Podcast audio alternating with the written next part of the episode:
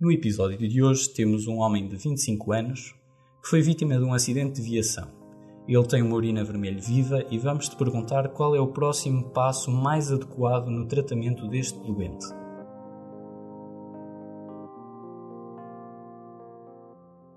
Bem-vindos ao 96 Segundos, o podcast de educação médica em que resolvemos vinhetas clínicas em tempo real. Eu sou o Gil Cunha, comigo está o João Nuno Soares e temos também hoje um convidado, o João Teixeira, que estudou connosco para a primeira prova em 2019 e, e vem aqui resolver perguntas mais uma vez connosco. Bom, antes de mais, muito obrigado por este convite. Bem-vindos aos nossos ouvintes que estão aqui hoje connosco.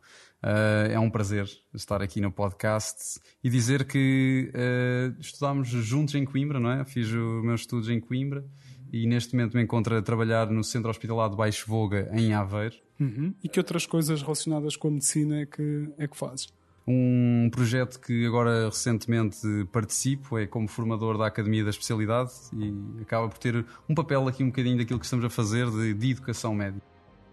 E o que é que fazes assim para te divertir além da medicina quando não estás a pensar nestas coisas? Exatamente, assim para espairecer um bocadinho, gosto muito de música e esta ligação a Coimbra ainda está comigo através do fado, da canção de Coimbra, que ainda mantenho o grupo de fado. E, e que instrumento é que tocas? A guitarra clássica.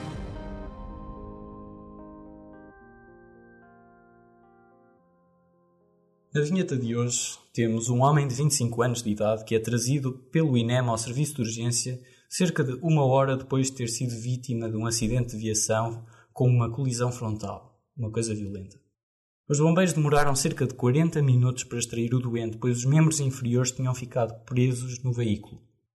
O doente é transportado com colar cervical. Não há aparentes hemorragias abundantes externas. Ele está consciente e orientado, consegue falar e queixa-se de dor no corpo todo, nas suas palavras. A inspeção do pescoço revela a traqueia na linha média e a ausência de veias dilatadas. A auscultação pulmonar revela crepitações nas bases. A tensão arterial é de 150-90, a frequência cardíaca está baixa, 50, e a frequência respiratória de 18 ciclos por minuto. Ele está apirético com uma temperatura de 36 graus Celsius e a sua saturação de oxigênio em ar ambiente é de 99%. Não há fraturas evidentes e a palpação do tórax e abdômen é indolor. A palpação das pernas e coxas é difusamente dolorosa, mas sem dor à mobilização passiva do joelho e tornozelo. O pulso dorsal do pé é 2 mais, isto é, normal bilateralmente, e não se verificam alterações motoras ou sensitivas nos membros inferiores. É realizada uma gasometria arterial que revela um pH normal de 7,4 uma PDO2 de 95, normal, PCO2 de 40, normal, um bicarbonato de 24, um sódio de 140 e um potássio de 6,1, que foi confirmado numa segunda gasometria. A radiografia do tórax foi realizada e não apresenta fraturas, ar subdiafragmático nem alargamento do mediastino, e a radiografia dos membros inferiores não revela fraturas. Um ECG revela bradicardia sinusal com supradesnivelamento do segmento ST generalizado. Análises sanguíneas revelam uma creatinina de 2, que está elevado, e um azotureico de 20. Foi iniciada a administração de soro cristalino isotónico por via intravenosa e é colocada uma sonda urinária que, que, que revela uma urina vermelho viva. Tira-teste urinário dessa urina revela duas cruzes de hematúria. E a pergunta que te colocamos é: qual o próximo passo imediato mais adequado no tratamento deste doente? Ora bem, Juno, isto aqui de facto é uma pergunta interessantíssima, muito relevante e vou tentar resumir aqui um bocadinho aquilo que é a minha linha de pensamento. Temos eh, um doente jovem com um mecanismo de trauma uh, potencialmente grave, ou seja, acidente de viação com colisão frontal, e temos aqui depois esta história de encarceramento. 40 minutos, uh, ficou lá algum tempo, possivelmente com compressão, eventualmente esmagamento dos membros inferiores, que mais tarde no exame físico vimos a comprovar essa mesma ideia. Não temos assim outros achados de relevo ao exame físico, só ressalvar aqui nos vitais aquilo que me saltou logo à vista foi esta ligeira hipertensão e sobretudo esta bradicardia. Estes 50 deixaram-me aqui logo um bocadinho alerta. Na gasometria, que me parece ser a informação logo a seguir mais relevante, este potássio de 6.1, que muito bem foi confirmado numa segunda gasometria. Depois, ECG, e aqui sim devo dizer que fiquei um bocadinho impressionado. Não estava à espera de encontrar, à medida que li na pergunta, uma bradicardia sinusal com super ST generalizado. Uma pessoa, quando vê super ST generalizado, algumas ideias que vêm logo à cabeça é, por exemplo, pericardite, um infarto extenso, mas obviamente neste contexto muito, muito improvável e temos de começar a pensar noutros potenciais mecanismos para estes achados. E aqui mais uma pista que é esta creatinina elevada. Não sabemos a creatinina basal, mas assumo aqui que é uma lesão renal aguda. O rácio Boone-creatinina, como vamos falar, é a favor de uma lesão intrarrenal e, portanto, tira aqui uma conclusão de uma provável rabdomiólise, aqui com uma lesão renal aguda associada. Rabdomiólise, libertação de múltiplos, uh, múltiplos sais intracelulares, nomeadamente potássio, que vai causar esta hipercaliemia, que sendo aguda pode cursar com estas alterações. Portanto, aqui o que me preocupa é esta hipercaliemia, que está a causar potencialmente cardiotoxicidade e eu quero prevenir isso com um tratamento imediato que possa reverter essa hipercaliemia e que das opções apresentadas. Vamos então ver as opções de resposta.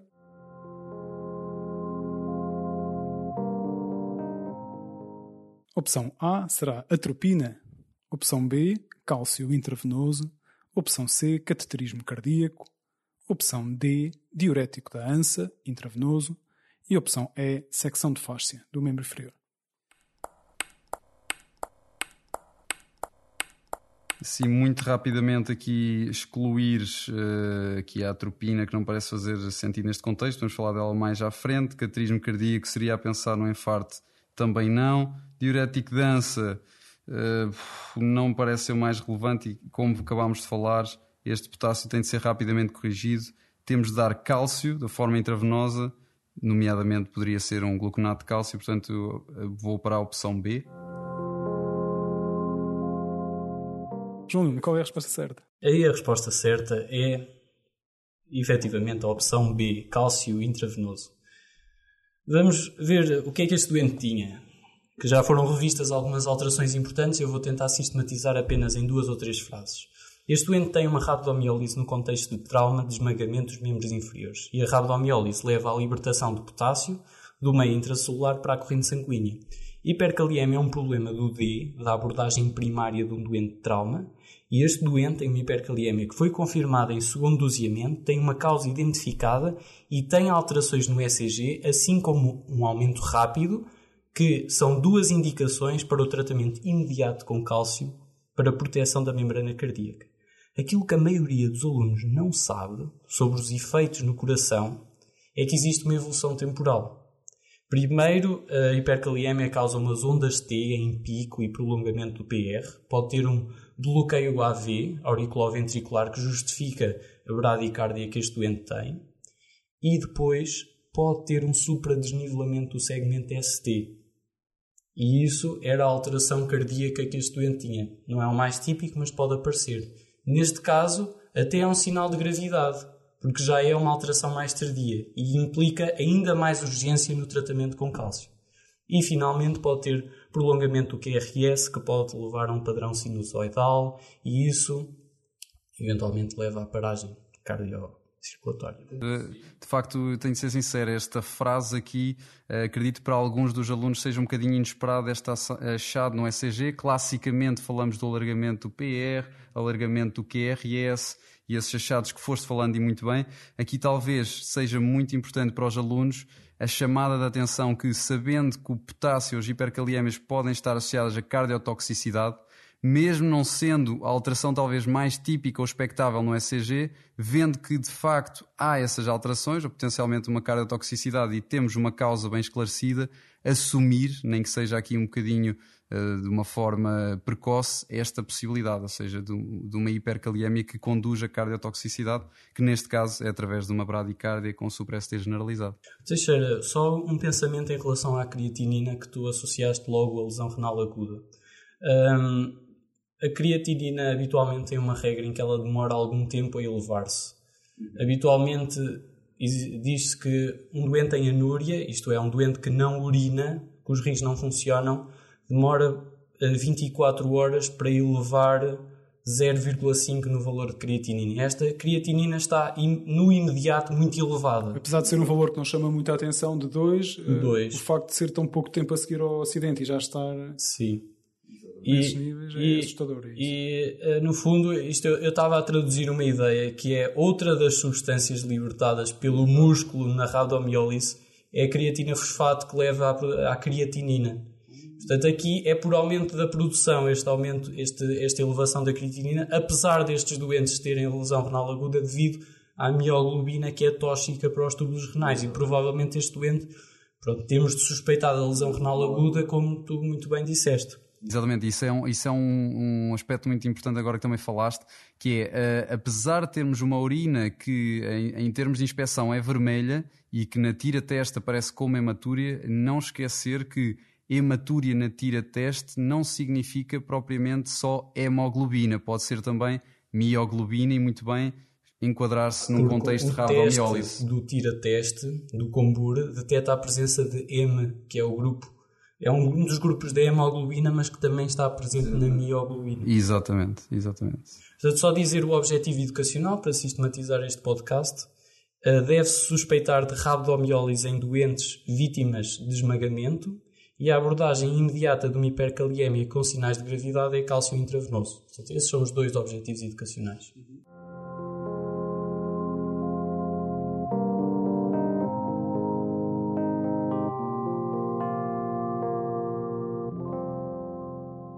Obrigado, João, por vires aqui resolver um caso clínico connosco e vamos-te fazer uma proposta que fazemos a todos os nossos convidados, que é uh, sugerir alguma uh, coisa que seja útil e interessante para os nossos ouvintes, uma prática diária, um livro, um filme.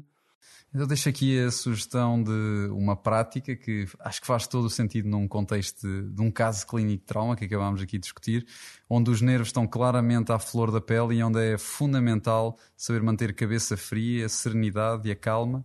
Uh, e para isso acho que práticas como a meditação, nomeadamente o mindfulness, é, é algo que pode ser muito útil para o nosso uhum. dia a dia. O controle, o domínio da controle, atenção. Controle, o domínio da atenção e que uh, não só na nossa, na nossa profissão futura, que é fundamental, mas também para a vida. Obrigado, Teixeira. Obrigado muito a todos obrigado. por nos ouvirem. Um abraço, até à próxima.